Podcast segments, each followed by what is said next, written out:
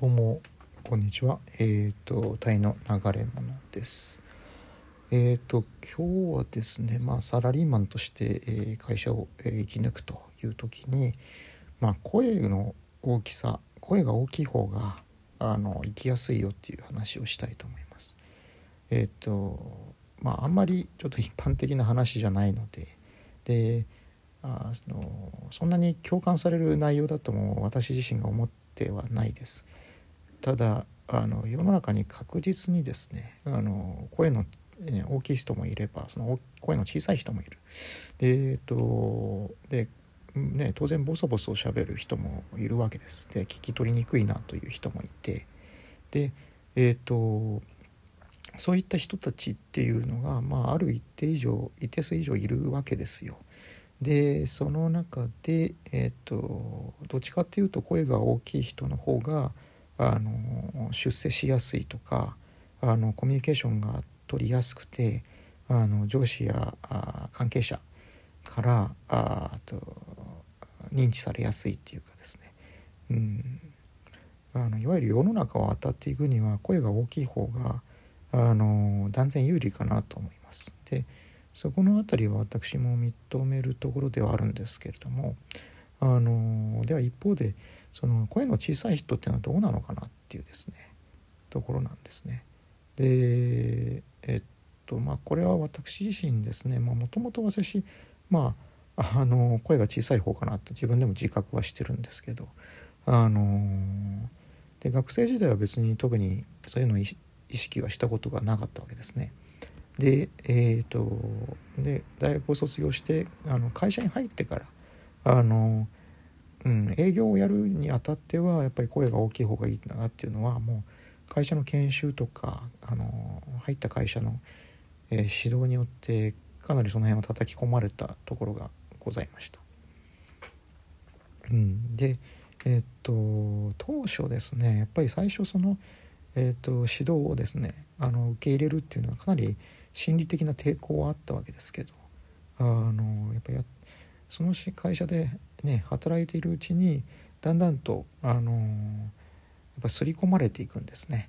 あのやっぱり結構ブラックな企業でもありましたので毎朝朝礼とかであの大声でですねあの挨拶の練習をしたりとかあの社訓を叫んだりとかですねそういうのがあったりして。でえーと、そういうのをやっていくうちに、うん、やっぱりあのね、え、だんだんと大きな声で、え、発生するっていうのがあの自分にとって当たり前になっていくようなあのことがありました。まあやっぱりイニシエーションというやつなんでしょうかねある種のね。でえっ、とそういうふうにしていくうちにでやっていたのが、まあ、リフォームのであの個人営業でしたのでで特にそういうところではあのお客さん受けがいいのはやっぱり声が大きい人なんですよね。あの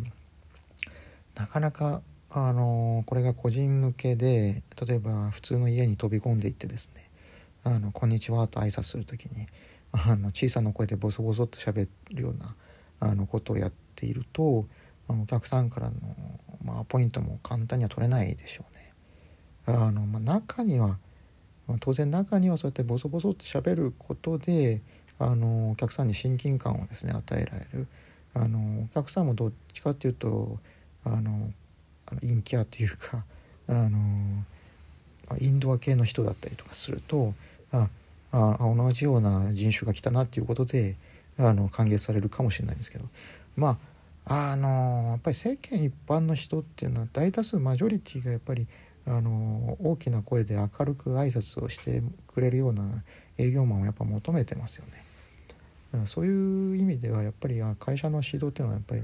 まあ大方正しかったなとは一応今では思ってます。なのであの個人営業をやる限りはとにかく大きな声でやんないといけないなというところです。であの法人営業っていうのはちょっとまたあの性質が違ってきてまあ、当然その、あの大きな声で明るく、あのコミュニケーションするような営業マンっていうのは好まれますけれどもあのそれえ以上にやっぱりあの論理性とかですねあのお客さんに提案する時にお客さんにとってのそのメリットとかあの、えー、費用対効果とかですねそういったようなものがあのお客さんの方で検討されるところなのであのいくら大声でですね元気にあのプレゼンしたとしてもですねあの決してこれが決まっえーと、受注に結びつくかどうかっていうのはですねあの全く、えーと、関係ないところになってくるわけですな。うん、なのであの場合によってはその小さな声でボソボソ喋る人でも、えーと説得力のあるプレゼンができればあのやはりえー、お客さんからもあの信頼を勝ち得たりということはですね十分法人営業の場では起こり得るわけです。うん、それは私自身の経験からもそう言えることではあるんですけれどもただあのやはりサラリーマンというのは気をつけないといけないのは社内なんですね。でこれ社内ってなると、まあ、これがですね本当あの営業の場合はあのどういうわけかやっぱ社長あるいは上司から好かれやすいタイプっていうのはやっぱり大きな声で話す部下あるいはあの、一言で言うともう大会系っていうのがやっぱり好かれるっていうのがこれはどうも、あの、日系企業共通してあるような気がしますね。うん、であのもっと言うとこれ声の大きさっていうよりはやっぱりもう体育会系か体育会系じゃないかっていうところの方があの重要な気がします。あやっぱりあのこれが小さな声の人でも体育会系の人っていると思うんですよ。あだからあので、えーと、上司や社長からしてみたらあの自分がそういった大会系のあの世界を経験してる人だともう声が大きい小さいっていうよりはあのもう身体的なレベルっていうかですねあの何を言ったか何を発言したかっていうことの発言内容ではなくてその相手がどういう世界を経験してきたかっていうのをあの空気で感じ取るというかですねそういうのがあるんじゃないかなって思いますね。うん、だからあのいわゆるその大会系の部活であるとか、まあ、部活じゃなくてもいいんですけどね。例えばこれがあの多少なりとも反社会的なですねあの、えーと集団というか組織まああの完全な反射じゃまずいですけどあの要するにチンピラっていうかですねちょっと不良をめいたようなあの集団に、えーと、若いうちにですね未成年のうちにそういったところに属してあいたような人の方があの、まあ、大人になってからですね、えーと成功するっていうことは結構確率としては高くなってくると思いますね。でそれなんでかっていうとやはりこの前述のようにあの上司とか社長社内にいるあの偉い人というのがあのその部下が何とも言わず一言も物を発せずともですねあこいつはなんかあの同じようなあの俺と同じような匂いを感じるぞっていうのをですねあのやはりピンとあの限界からですね発する何かその空気のようなものを察するということがあると思います。あの動物的な匂いを感じ取るっていうんでしょうかね。うん、なのでまあやっぱりねあの大会系みたいなものをあのやっぱりそのやっぱり社会に出たから会社に入ってからちょっと学ぶっていうのはやっぱ遅い遅すぎるなっていうふうに思いますよ。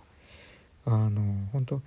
やっぱり日系の日本人社会というかあの日本の会社でやっぱりどんどん出世してい、えー、きたいっていうのはものをですねあのもう若いうちからそのようなあの思いがあったらとやっぱり学生時代のうちからそういった集団に属しておくっていうのはあの本当価値のあることだと思いますね。あのまあ、今やっぱり今時代の転換期にあるというふうなことが声高にですねあのマスコミとマスメディアでは懸念されておりますけれどもあのやっぱり人間の性質っていうのはそん簡単にやっぱり変わらないあのやっぱり歴史とか文化伝統っていうのがですねあのやっぱり強固にですねあの日本の社会日本人のですね精神世界っていうのにですねあの根強く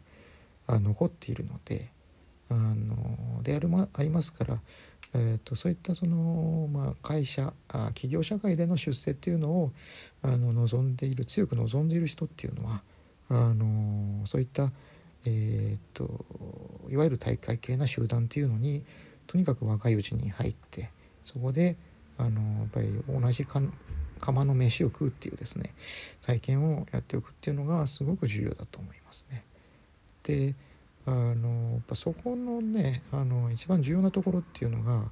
あのまあこれは私は、まあ、簡潔なあこあのことではありますけれども知識ではありますけれどもというのは私自身はあの10代の頃っていうのはそういったあと活動っていうのは大会系的な的な活動っていうのをやっていなかったのであのあくまで、えー、今までの経験、えー、っていうのを元にして話すわけですけれども、えーと、そういったことをやっていく、えーえーと、と過程においてですねあのやっぱり世の中にはいろんな人がいるっていう、ね、いろんな価値観を持った人がいるっていうことをあの身体を通し身体レベルでですねそれを学ぶっていうことがですね大事なんですね。やっぱりあので,、うん、で社会に出た時にそのあの要はえー、っと体育会系、えー、非体育会系問わずですねあのどういったタイプの人であってもあの一応分かり合える合えるというかあの人間の類型をですね想像できるっていうでそれに合わせて対応できるようなあのコミュニケーションスキルというのを養うっていうところでですね重要なあの体験なのかなと思います。